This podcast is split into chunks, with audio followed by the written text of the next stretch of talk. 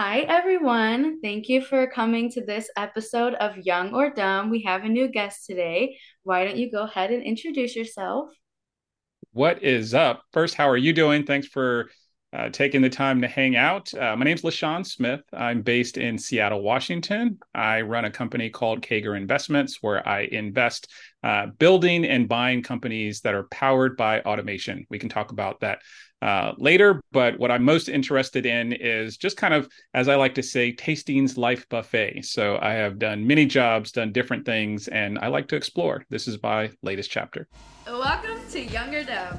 My name's Marianna, and I'm interested in learning a variety of topics, but the thing is, I'm not much of a reader. Join me as I interview a mix of people in different careers or topics to see if I'm just new to adulting and haven't learned this stuff yet, or if I should have known this information already. Perfect. Well, thank you for that introduction. I love the buffet thing. That's like, it's a good analysis of being able to try a bunch of jobs and things like that. So thank you. So let's start off with you telling us your job responsibilities.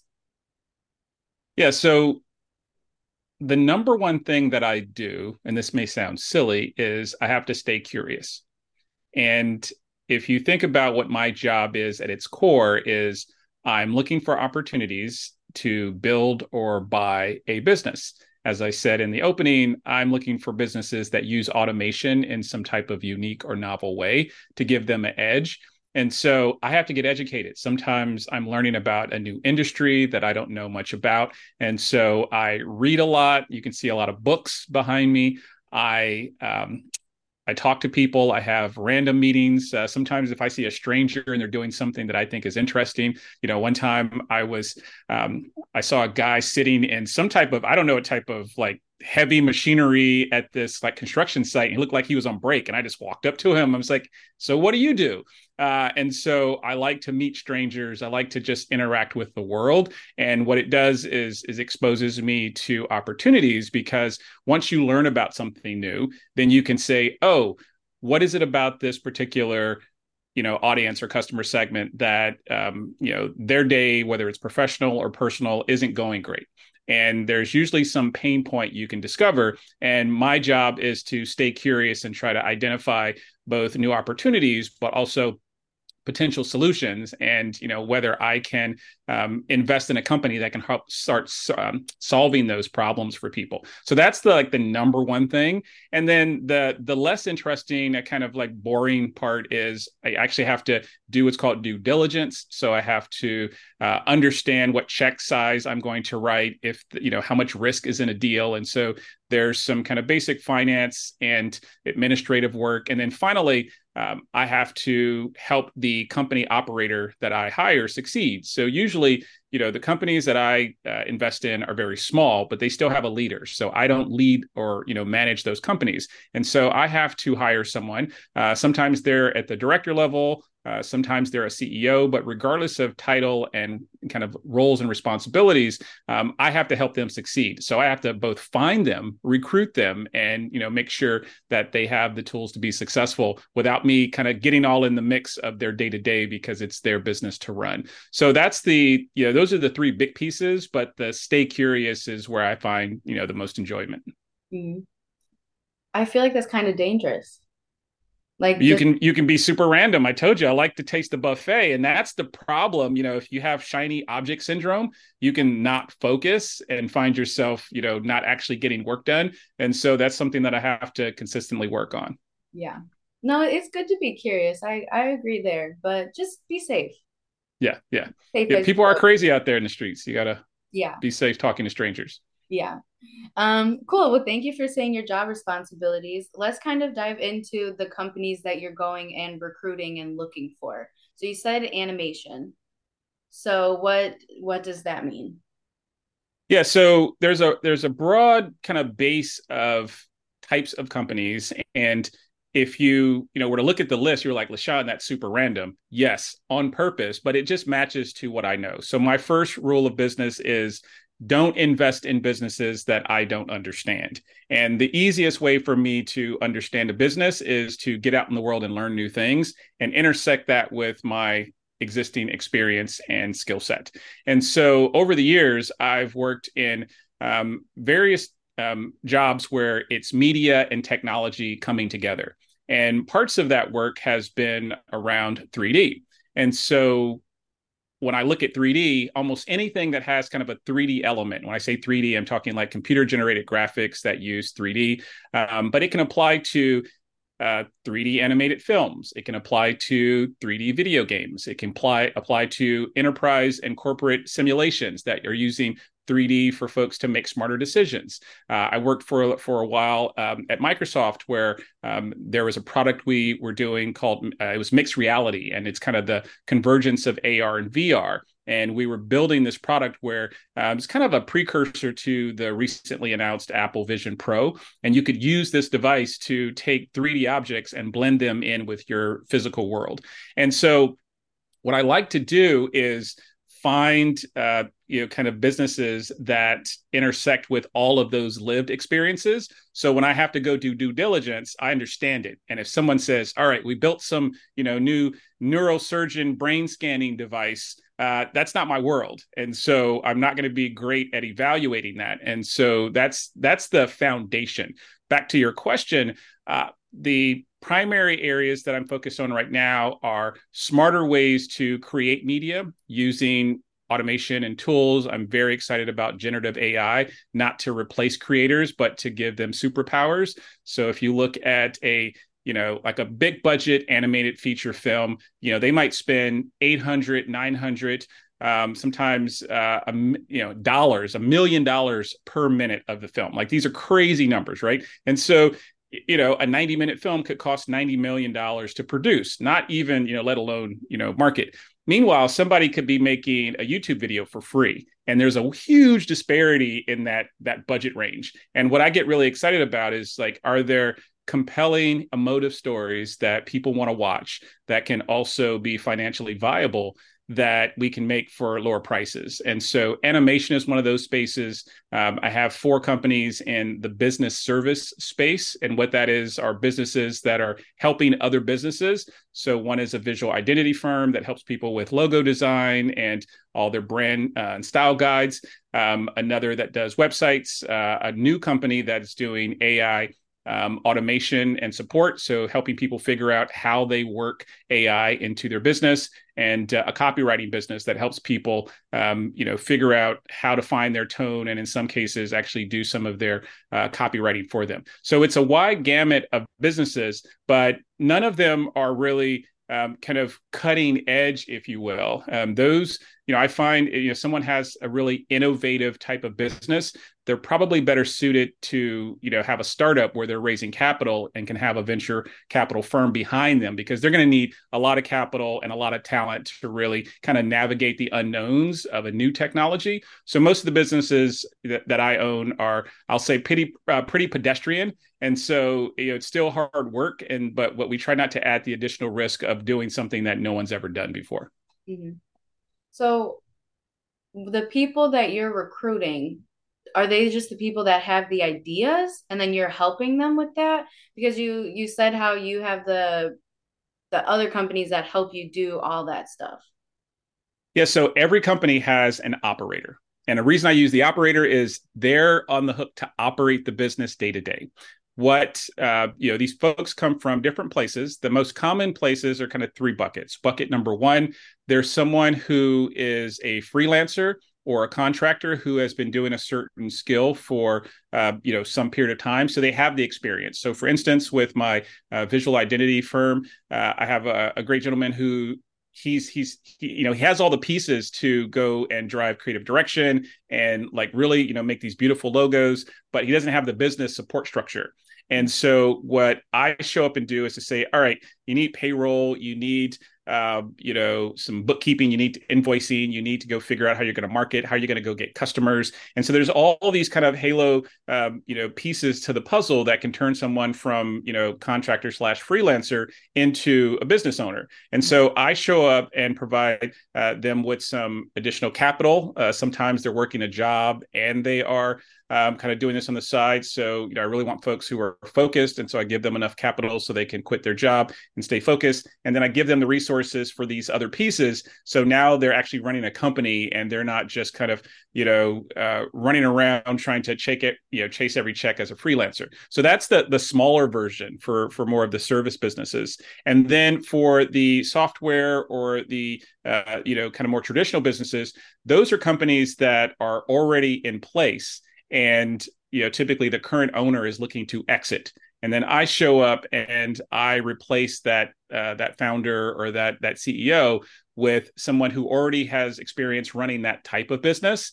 And I pay the previous owner cash to take ownership of that business. And then I bring in the new operator that I've hired. And so there's a spectrum there. Some of them, again, are very tiny businesses with 2 or 3 people. And then others have 12 or more. No company that I run has over 20 people. So I'm all about kind of building a collection of what I call very small businesses. Mm-hmm.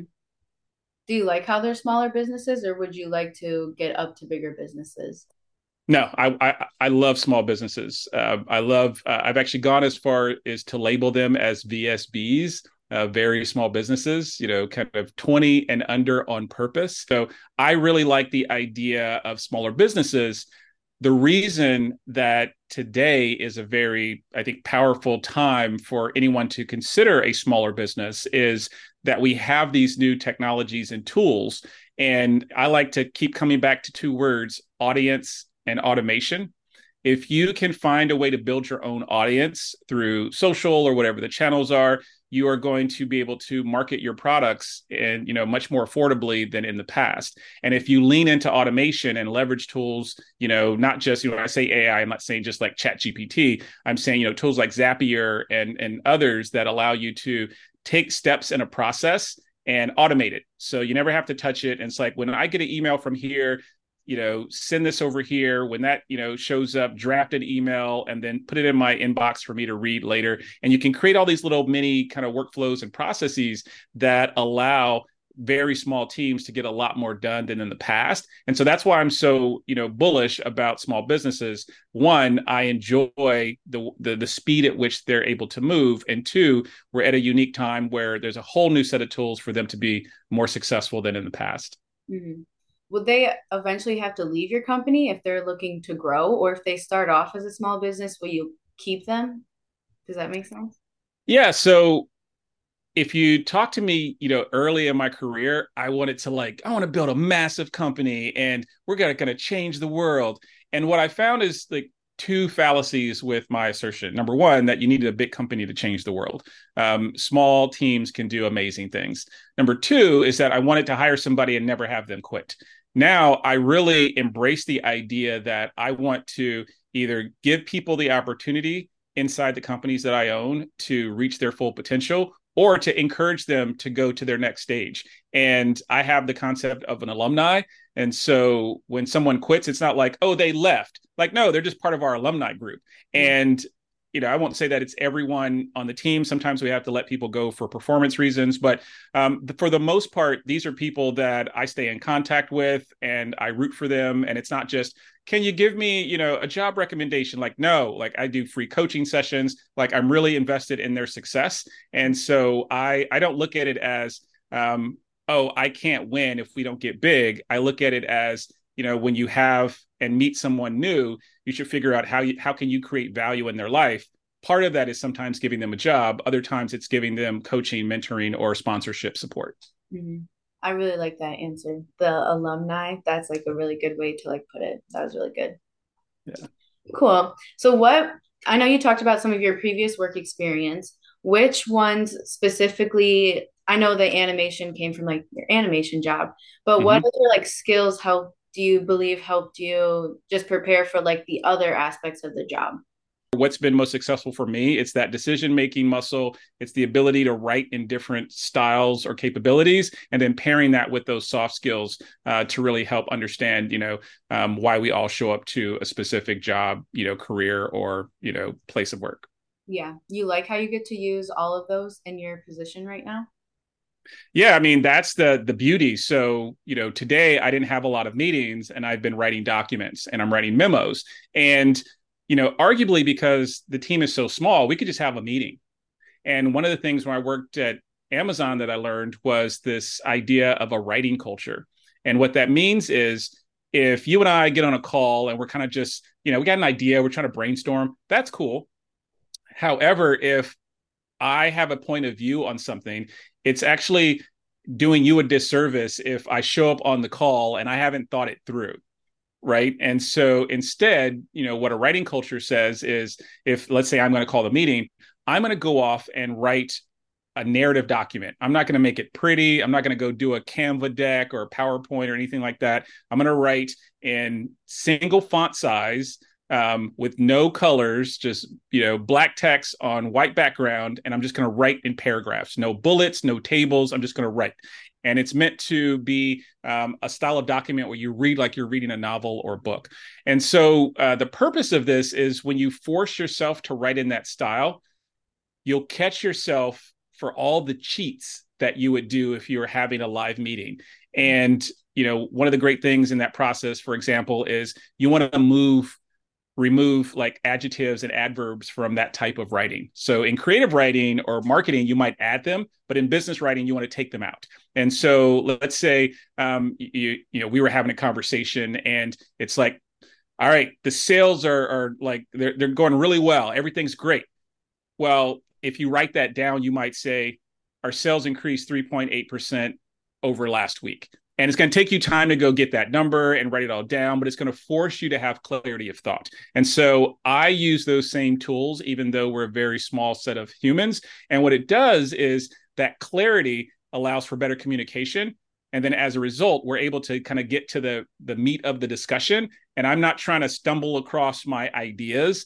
I can say, all right, everyone, let's read. We use a format that I've taken from previous jobs where whoever is leading the meeting, they say hello, they drop a link to a document, everybody goes off camera, everybody raises their hand, and they start reading the document. When the last person lowers their hand, because they've completed the document, they come back on camera, we discuss. But now you don't need to say, well, let me tell you what's going on. You put that in the document, and then the rest of the meeting is just for discussion. And so this just lets, you know, teams move way more quickly. And so I really love that part about my job because I get to get all this information from any of the companies that I invest in because I require all of them to show up to a meeting with me with a document already written. That's interesting. I don't know if I would like that, but I could see the benefits in it. A lot of people don't like it. Actually, I didn't like it at first. And I say it's kind of like there's two good reasons to have this. Number one, the mental rigor and just the operational rigor that it enforces, it will force a team to move more quickly.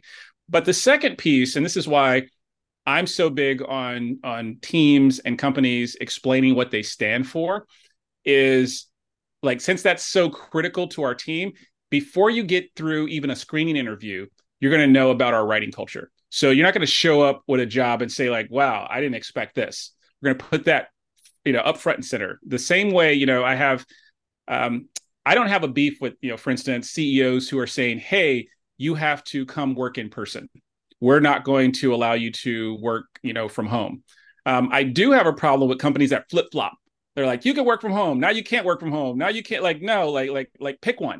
Mm-hmm. And saying this is what we stand for, being upfront with it and letting people opt out before they're actually, you know, they've invested any real, you know, emotional energy. To me, that's the best thing to do. And so I'm really a strong believer in this writing culture because it makes people so uncomfortable and it forces out, you know, it allows us to, you know, get out a lot of biases. So sometimes there are people who are really great at kind of taking a beat and a moment to read something and then comment, and they don't get overpowered with the fast talkers with this model. And so there's all sorts of reasons why it's good, but I think the more meaningful piece is we try to be upfront with it and say, if that's not your style, all good. This probably isn't the place for you, but we're going to let you know up front.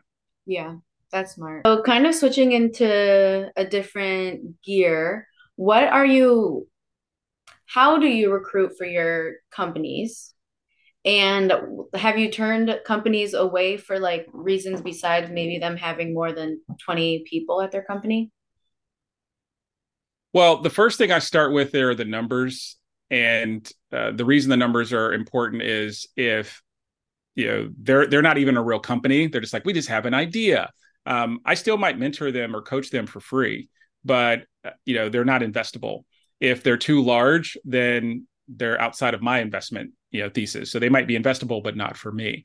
And so the first thing I do is just make sure all the math is in the right ballpark. And that's something that can be done fairly quickly, usually in a couple of hours. And so that's not like multiple days. Then the second piece is, you know, are these, you know, I like to say, are these my people?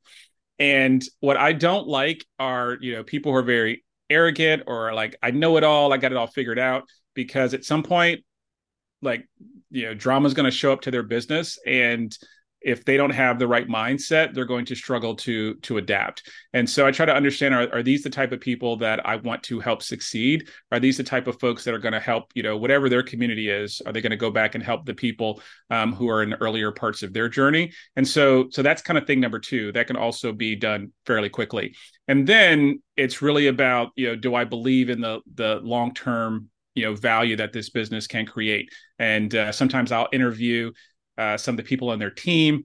And, you know, in an acquisition, there's something called a key man clause. I don't know why it's gendered, but that's the name. And so the key man is the, you know, the list of people that have to stay working at this company when you buy it. Otherwise, the price of the company isn't the same. And it's usually, you know, people who have roles that are significant enough that if they were to quit, the value of the company would be different. And so there's a whole process to kind of go through to kind of evaluate. But again, probably the biggest outside of those kind of foundational elements is, can I add value? And so if I can't add value to the company by helping them become more efficient, help them think about marketing in a different way, help them acquire better talent, then even if it's priced right, we shouldn't do the deal, because I won't be able to help them out. And I shouldn't, you know, I try not to buy. I don't think I've ever done that so far. Try not to buy a company just because it was a good deal. Like, if I can't add value, it's probably not a good fit. When going back to the key man thing, is that mostly like company owners? Or what could that? No, that's in addition to the company owner. And the way they do that is they get a bonus as well. So they don't say like, you get to keep your job if you sign this paper. No, it's like, you will get your existing salary and you'll get this additional incremental compensation if you sign this paper. So typically a key man gets extra compensation in addition to what they already make. Mm-hmm. Going back to what you were saying earlier, for one of the things that you look for when recruiting, if you just don't like a company's like attitude, how do you decline them nicely? Do you say that's the reason, or do you come up with like another? Yes. Reason? No. Don't beat around the bush. We're talking about the soft skills. You don't like their attitude? Yeah. The words or language that I tend to use is, I like to invest in companies where our values are aligned. And after spending time with the founders, I don't feel like our values are aligned. So while the numbers are interesting, this is not a good fit. Best wishes as you all look for an acquirer. That's good. I wouldn't be too hurt if I heard that, I guess. Yeah. Yeah. And to be fair, these are people who are trying to sell their business. It's like someone who's trying to sell their house. You have to be direct. And yes, we should be nice to each other. But at the same time, there's no room to not be honest about the feedback. And so I just try to, you know, tell them straight up so they know, oh, it's not like, you know, I'm not playing a game because I actually think the price is too high and I'm just trying to get them to bring the price down. It's like, no, this isn't going to work. And we don't have to waste each other's time. Yeah, that's good, I guess. Are you reaching out to companies, or do you wait until they come to you for recruiting? So yeah, I have done what's called outbound deal flow, where I leverage my network to find deals. You know, this is also part of that being curious. So I go to all sorts of, you know, conferences. I'll go to local meetups. I'm just kind of watching Twitter and the news. You know, if I see an interesting business that just opened, even if I can't, you know, they're not for sale, I might still go drive over there and introduce myself, because they won't be for sale the first 90 days they open, but in 2 years they might be for sale, or they might need some capital. And so that's what I've been doing. And what I'm starting to transition into is creating more content online and building a larger presence online so people are aware of what I'm up to and they can come to me. So longer term, I want more inbound, but right now it's largely an outbound process. When did you start? When was it? So I started investing, this is going to be a very long time ago now, in 2011 as an angel investor and a real estate investor. And then over the years that, continued to evolve. And I started to do project-based investing. I've invested in feature films and other, project bases, like when, there's a time-bound, a really small time-bound kind of group to a project. And then I've done just under 30 angel deals. So these are startups that I've invested in. And so since that time, I've just kind of continued to kind of evolve. In December of last year, I quit my corporate job and I started investing full time. And so I've been about 6 months into this latest phase where that's all I do. And it's fascinating because, in the last 3 years, I've been actively kind of doing this job on the side, but the deal flow has just been exploded, since I've gone in full time because, I have the opportunity to take more calls, to meet more people, to get out and find things that wouldn't have naturally surfaced, when I had a day job. Yeah. Well, it also helps that you just go and talk to strangers too. So high five. Well, and side part, I'm going to take your advice, be careful out there, everyone, because, people are wonky. But also for me, and I don't know if other folks have to think about this as well, but you really have to embrace rejection. Like you just have to, there's a saying that says, if you double your failure rate, you'll double your success rate. Just because you'll have more chances to win. And so if you talk to someone or you reach out to some people and they ghost you or they're like, you're weird, you're whack, get out of here, whatever it is, you just really have to, for me at least, kind of let that roll off your shoulder and just say I'm going to go to the next one. And the more you go inward, I find that business owners can sometimes be really good at making their product, but if they don't invest in building those relationships in potential customers and potential partners, they don't find traction. And they're like, why is my business not working? I'm so good at this craft or this function or this discipline. And it's no, you need the humans, the other people need to know that you're valuable. And so that's just a muscle that we have to exercise. Yeah, I think that's one of the things I need to work on as especially because I'm trying to grow my podcast, obviously. Yeah. I reach out to people and I'm just so scared of reaching out and then they're no. And I know the worst thing they're going to say is no, they just don't want to come on, which is fine, but it's just, it's scary. So yeah. You're in it though. Look at it. We're having a great conversation and it's when I hear somebody saying, hey, LaShawn, I want to make $5 million in free cash flow. And free cash flow is the metric I use for most of my businesses. So if somebody says, hey, we made $2 million last year, I don't really care about that number. I care about how much did you keep. So I care about the profitability, and FCF or free cash flow is a common metric that helps you understand after you pay all your bills. You also hear people say some words or acronyms like EBITDA. And so any of these types of profitability metrics are going to help you figure out how much you have left over. And that's what I really care about. And so if somebody says, I want to generate, $2 million in free cash flow a year, LaShawn, can you help me? It depends on where they're at. But the first thing I want to know is have you made your first dollar? Right. And not your first $1,000, legit has a stranger that you don't know, with Stripe or whatever you're using, sent at least $1 into your bank account. And that's the first step. And as soon as you get that, you're okay, I can make $1. Now can I make $10 or $100? And then now can I make $1,000? And that iterative approach, if you can move quickly, I find that's where people unlock value versus I have this really big number and then you're trying to unpack that number. And you're oh crap, I'd have to make, $80,000 a week to go hit it just feels it's insurmountable. And then if you do that compounding method where you go from little to a little more to a little more and you're compounding every day, every week, every month, you will not only get to those bigger numbers, but when you get to those bigger numbers, your compounding won't stop. And now you become unstoppable. And part of the reason I named my company CAGR Investments is because of the finance term. So CAGR stands for compound annual growth rate.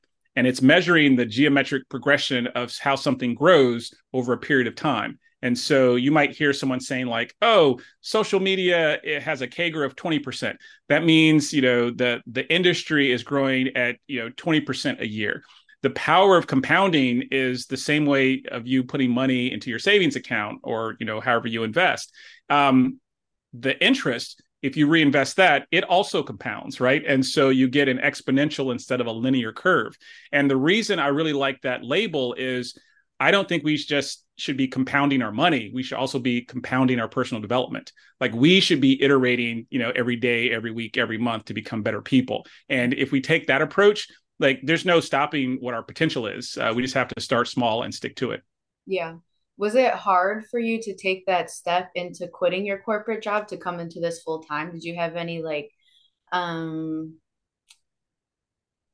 nervousness, but nervousness isn't the correct word. Yeah. There could be trepidation. There could be hesitation. There could be all sorts of doubt that gets seeded. So this is the third time I've quit my, kind of good job, as they say, to go start something. The first time it failed horribly, right? And I just had to run back and get a job. The second time I started a business and I was able to sell it pretty quickly.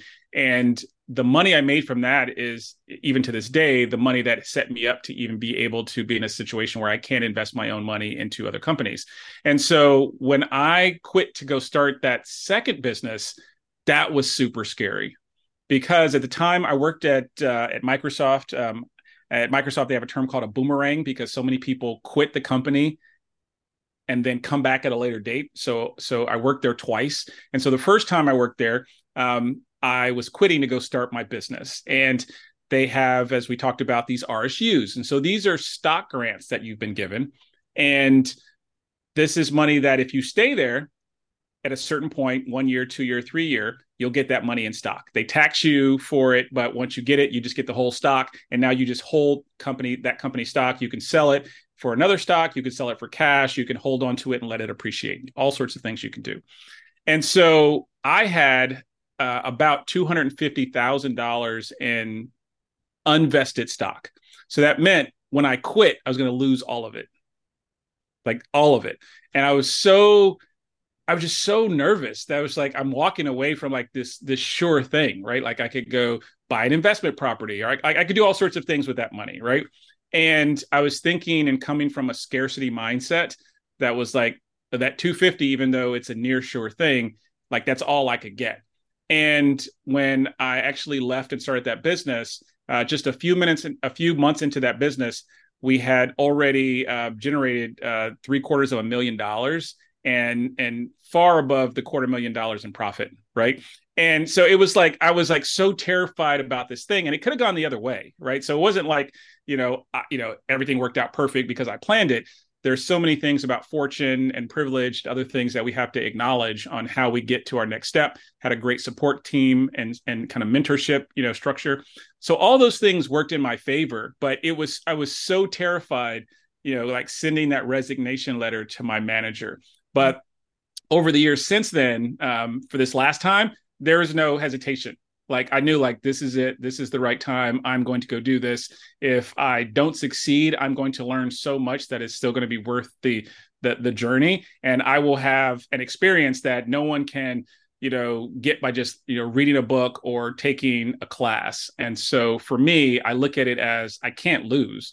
I may not hit the financial target, but I can't lose because I'm going at with the right mindset. And so far, I'm learning a ton, I'm staying curious, and I'm making money. Right. And so like, it's all working out. And so sometimes we just have to believe in ourselves. What does succeeding look like to you with this business?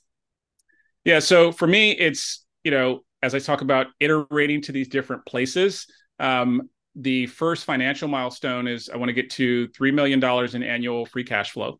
and that allows me to invest in more businesses. I don't have a crazy ambitious, I'm going to make $1 billion. I think everything needs math. You need to show how you're going to get to numbers. And that's my kind of first big milestone. But more importantly, what I get most excited about are the people where, I talked about my people. When I find someone where the energy is right, and I'm like, man, I want to help this person make fewer mistakes than I did. Even if I never invest in them with money, I will invest in them with time. And one of the things I enjoy most is finding someone who I just see the potential. And if they have the right drive and the right resilience, and they're like, I'm going to go do this, I'm going to stick to it, because that consistency matters. Just having the time and the opportunities to help contribute to their journey, that's the most rewarding part. And, I've made enough money at this stage where would I like to, make $100 million? Sure. I think that's doable. I do not think in my current plan, $1 billion is in my future, but that would be nice, but it's not going to change my lifestyle that much, right? I have a very nice house. I have an amazing, lifestyle. I get to eat anywhere I want to go. I get to travel wherever I want to go. My life is amazing. And so it's more about protecting my time and not hanging out with people I don't like, and then helping other people get to my stage way earlier in their journey. Mm-hmm. I do not have the luxury that you have. Paycheck to paycheck over here, but good for you. That's the grind though. No, but that's what we're just talking about is the piece. It's number one, do you want to, be financially independent? If so, are you going to do that? And it's really only two ways. And this is unfortunate, but this is, where we found ourselves in capitalism. You can either become a high income earner, or you can start a business. So those are really your only two levers. Anyone who, the lean fire and all these things where you're going to cut all your expenses and eat ramen noodles every day and avoid all social norms and it's just not practical. It's like a diet that works for, a few weeks, and then you're going to cheat, and then you're not going to be able to stick to it. And so I look at it as, you have to figure out first, do you want financial independence? Two, do you want to find that path as a high income earner or a business owner? And then three, are you going to do what it takes to stay liquid and not have bad behavior? Because you can make a ton of money and still spend it all, right? Just because you're going out, you're buying clothes, you're taking vacations you shouldn't. There's all sorts of ways to still kind of break the model. And so I think that's the decision people have to make. And if they don't make that, it's okay, right? When someone says, what I don't like is when someone says, oh, it must be nice. Someone has said, it must be nice. Most of us have the option. Yeah. And if you don't choose the option, that's okay. But just, stop and remind yourself, it's an option. Mm-hmm. Yeah. What would you say is your favorite part about your job? I think number one is, as I said, helping people. And it sounds silly, right? Because, I do a fair amount of coaching. There are people who have coaching businesses. I don't pay for coaching. The reason I do it for free is because I get energy out of it. And when I talk to people, they tell me all sorts of things about problems in their life. And I'm like, is that a business? Could I invest in a business to help them solve this problem? Right. And so, let's say I like to talk to people kind of age 18 to kind of mid to late 20s. That's the sweet spot where I find people have the most potential for velocity, and they're just not tapping into it. And so I think you have a great audience, and you're, kind of the focus of your show is pretty interesting, because when people get older, sometimes they have responsibilities they can't undo, right? They have, commitments with family or caregiving or, all sorts of things. Sometimes they have financial commitments, they have a ton of student debt or whatever the thing is. And it's harder and harder to undo those things. So the earlier in the process that someone can get the toolkit to help them succeed, I think the more powerful and the more I can be of use in their life. And so I really get energized by that. The second piece is I just love the variety. We started this conversation on kind of the buffet of life. What I try to remind people is if you want the most stable and secure career path, go do the work to go figure out what makes sense for your personality that gives you that, and then go do that. If you want You know, I don't think people should chase status or prestige. I think those are silly things. It lets other people be in control of your self-worth and all the, like, it just seems crazy to me. But if that's your thing, then okay, whatever, you know, chase that path. For me, it's all about freedom. And I don't want someone to tell me where I need to be at 9 o'clock tomorrow. I don't want somebody to tell me what I have to put on. This is a t-shirt I made that says, did you smile today? I like to just, I dress down almost everywhere I go. I do not own a tie. I'm just me, right? And so I'm not saying that other people should follow my path. I'm saying we should remind ourselves that we can be free. And so the idea that I get to create a job that keeps me free is really empowering, and that really energizes me. What's your least favorite part of your job? There's administrative stuff that I don't like. I'm really bad at paperwork. I have, bills that can't be fully automated, and then they show up at my house and I forget to hand them to my assistant. And then they don't get, don't pay them for a month. And I don't know why I'm so bad at paperwork, really, really bad. I cannot underscore more how bad I am. And so I don't like it. I am not trying to get good at it. And I just try to create systems to let someone else do that for me. So that's number one. And then number two is, I don't mind, as they say, kissing frogs, just getting out there and just meeting, taking a meeting to kind of see if there's an opportunity. And for the most part, I always look for something positive, even if there's not going to be a deal or, it's clearly not a fit. I try to say, well, what could I learn from this interaction? But sometimes they're just people who they're just not good people. And you're just it's not even I feel like I wasted that meeting. I'm just I'm not going to do a deal, but are they going to convince somebody else to I want to go on the internet and be stay away from this person. They're, they're bad people. Because, sometimes in a single meeting, you can tell someone's hustling someone, or their numbers aren't accurate, or they haven't really built what they said they built. And so I don't like that feeling I get when I run across someone that I feel is a bad actor, but I don't necessarily feel I have any control on how to kind of stop them from potentially taking advantage of other people. Yeah. I think it's good that you care about people. I feel in a lot of jobs, people don't care about other people. Mm-hmm. I haven't been in the corporate world very long. And I feel the people that I do trust actually care about me back, which is nice. But I also hear stories of people who just will do anything to get ahead of other people. So I think it's really good how you're not one of those people. Yeah. And I would say two things to that. Number one, it doesn't matter if you are doing, if you're behaving like me from a good place or a bad place. I try to remind people of that.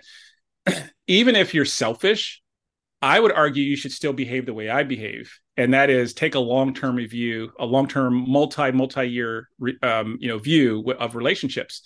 And if you try to take everything you can out of a relationship, you meet somebody and they're only going to be in your life for a year or 2 years, and you try to burn them out and go to the next person, that's just a horrible way to live.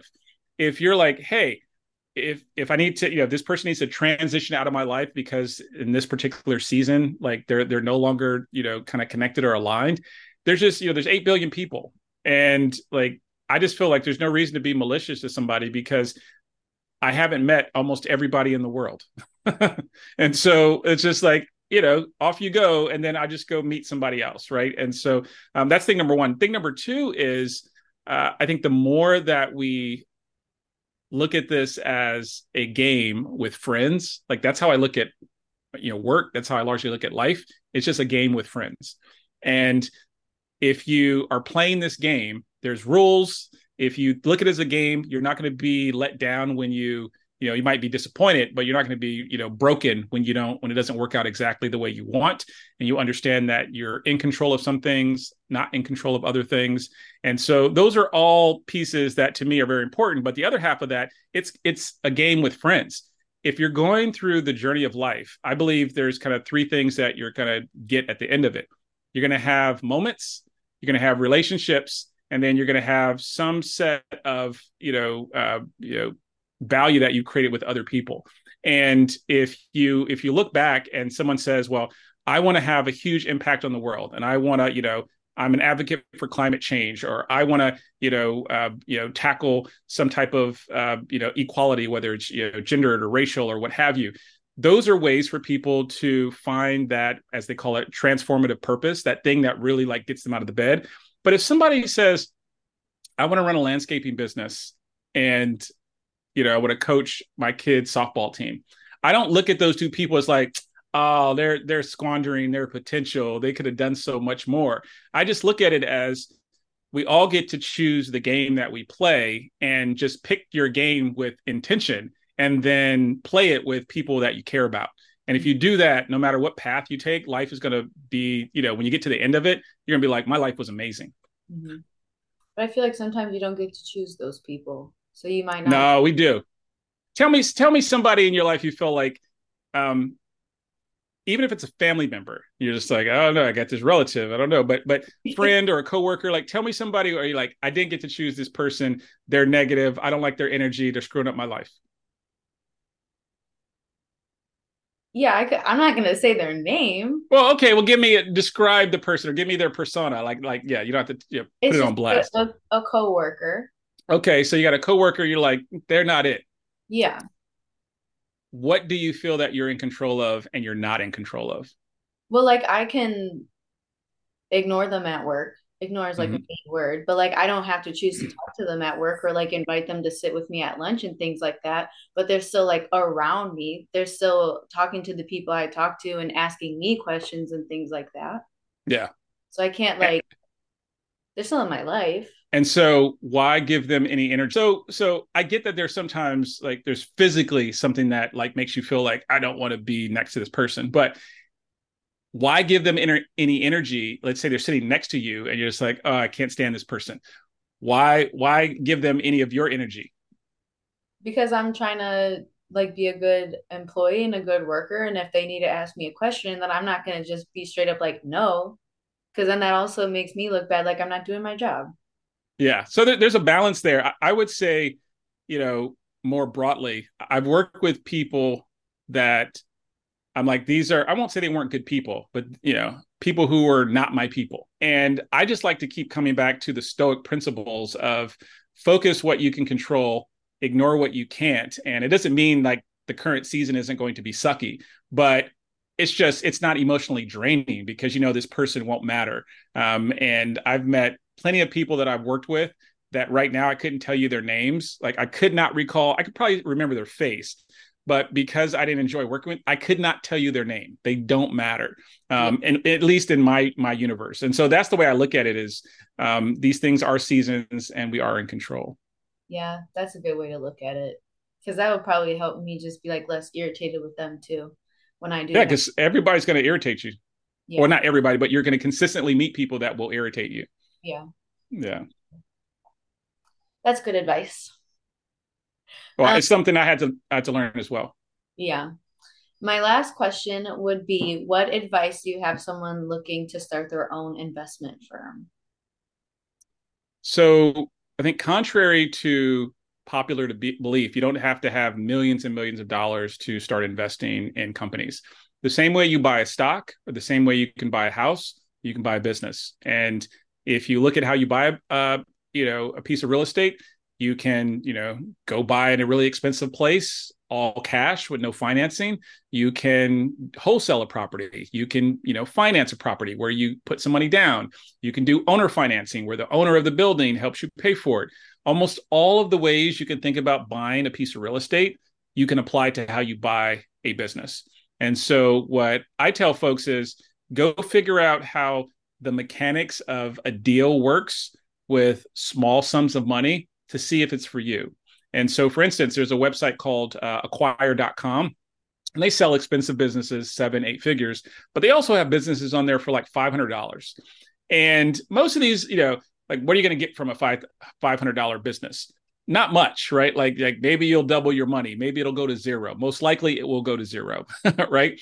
But you'll learn what it takes to talk to a stranger, to negotiate a deal, to like do all these things that, again, you're not going to learn from simply reading a book or taking a class or watching a YouTube video. And so sometimes you just need to get that real experience. And if you are thinking about investing in private equity where, you know, again, you're not buying public stocks. Those are like hedge funds and traders and those types of people who do that. You're not looking at managed real estate, you know, commercial real estate, multifamily, offices, retail, and what have you. If you're like, I want to buy private businesses, then really you just have to go learn where you're going to focus. And the less interesting, sometimes the less sexy the business is, many times the more cash you can make. And that's why I really love businesses that serve other businesses. You know, I don't own any direct-to-consumer e-commerce brands or anything like that because they're very fickle. When they work, the person's a star. They're driving around in a Ferrari. When they don't work, like no one wants to talk about all the money they lost. And so I'm not saying don't do those types of businesses. I'm saying be intentional with what your plan is. And I think, you know, the theme for this whole conversation really is you are in control. I think life is a choose your own adventure path. And so whether you want to do it small or you want to do it big, whether you want to work inside of an institution or you want to go on your own path, whether you want to use your own resources or go and raise capital and resources from other people, however you want to combine the puzzle of your own life, like you are in control. And if you're intentional with that, then you will get to a starting point where you're set up for success. And then from there, it's what we talked about earlier. You just have to iterate and compound day over day. And the folks who have an intentional playbook and they are consistent in their execution, those are the folks who are winning. You know, last thing I would say is it took me a long time to acknowledge that the smart people don't win. And I consider myself a smart person. And so like, I didn't want to believe that. Now, it doesn't mean you can't also be smart, but courage and consistency trumps intellect. And it's really hard for smart people to believe that because a lot of the smart people I meet are very risk adverse. They're security seekers. They want stability. And their intelligence sometimes stops them from doing things because they're like, oh, well, this could go wrong and this other thing could happen. And it's like all these things are stopping them. And then some knucklehead who has no sense is like making all this money. And the point is, courage and curiosity trumps intellect. And if you have all three, then you can be unstoppable. I want to switch gears. I like to do trivia at the end of interviews. I just have investment trivia, like investment terms. Yeah. I don't really know if we're just going to see what happens. Yeah, let's try it out. All right, I guess I could ask you this. Do you have anything you want to say that I didn't ask you about that you just want people to know?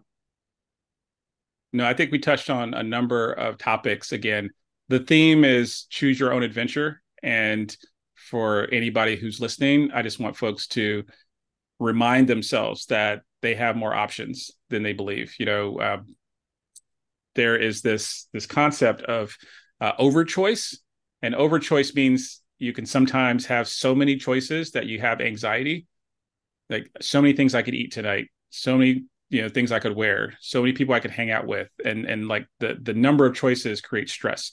And then for people on the other side of the spectrum where they feel like they have no choice, they don't have overchoice problem, they have hopelessness, they have no hope, right? And for all of us, regardless of where you might sit on that spectrum, the more we remind ourselves that we can build the muscle to make better decisions. If we're in the left side with the overchoice, we can reduce that anxiety and make decisions with confidence. If we're on the other side and we're like, well, there's nothing that's possible for me, and, you know, there's all these reasons why, you know, there's no option for me. If you really lean into curiosity and kind of check yourself, you realize there are more options than you may have considered. And so we all have a way to kind of get to that middle. We just have to do the self-work. Yeah, I'm definitely on the more anxious side. And I'm working on it though. Yeah, that's dope. Yeah. Okay. All right, trivia. Let's get into it. Yeah. This is just off Quizlet. So it's probably like very basic terms, but hey, you might get me. You know, they say in baseball, you only have to hit bat 300. 3 out of 10 to go to the Hall of Fame. So let's see if I can break that. I'm trying to look for ones that I don't know just to make it like hard. Okay. Limit order. Oh, we're talking about stocks. All right. So when you're trading a stock, what that means, a limit order is you can buy this stock, but you're going to cap the price.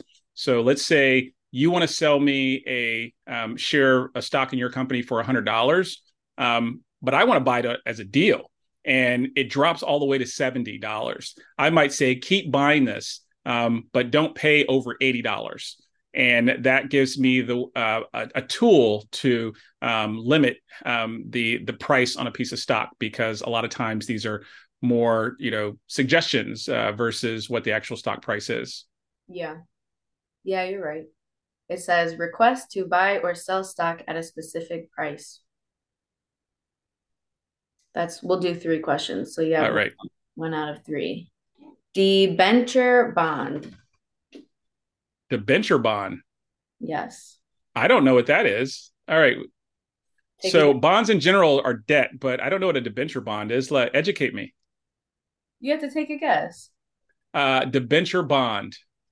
I don't even know what the word debenture is. Is it D-E-B? How do you spell it? Yeah, D-E-B-E-N-T-U-R-E. Debenture bond. I would think it's some type of debt security that is maybe secured with another type of debt, or debenture. Yeah, I'm going to say it's obvious some type of debt instrument, but I don't know the word. So we're one out of two so far. What's the definition? I'm kind of happy that I was able to get high five. I also I do feel bad a little bit, but no. It's the game. But educate me though. See, this is back to the point. Now I want to be curious. Yeah. So it says a bond backed only by the reputation of a company. Ah, okay. Is there Yeah, so that's also called an unsecured bond. Mm. So if you ever heard folks talk about the S&P 500 or other types of companies, the S&P, what they started at, Standard & Poor's, they actually started as a firm that would rank.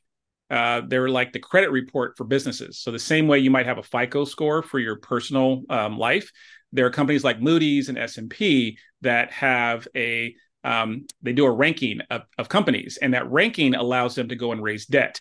Now, if I have a bunch of real estate, let's say I'm McDonald's and I have a bunch of, or let's say a better example is Chick-fil-A, because Chick-fil-A owns all of their locations.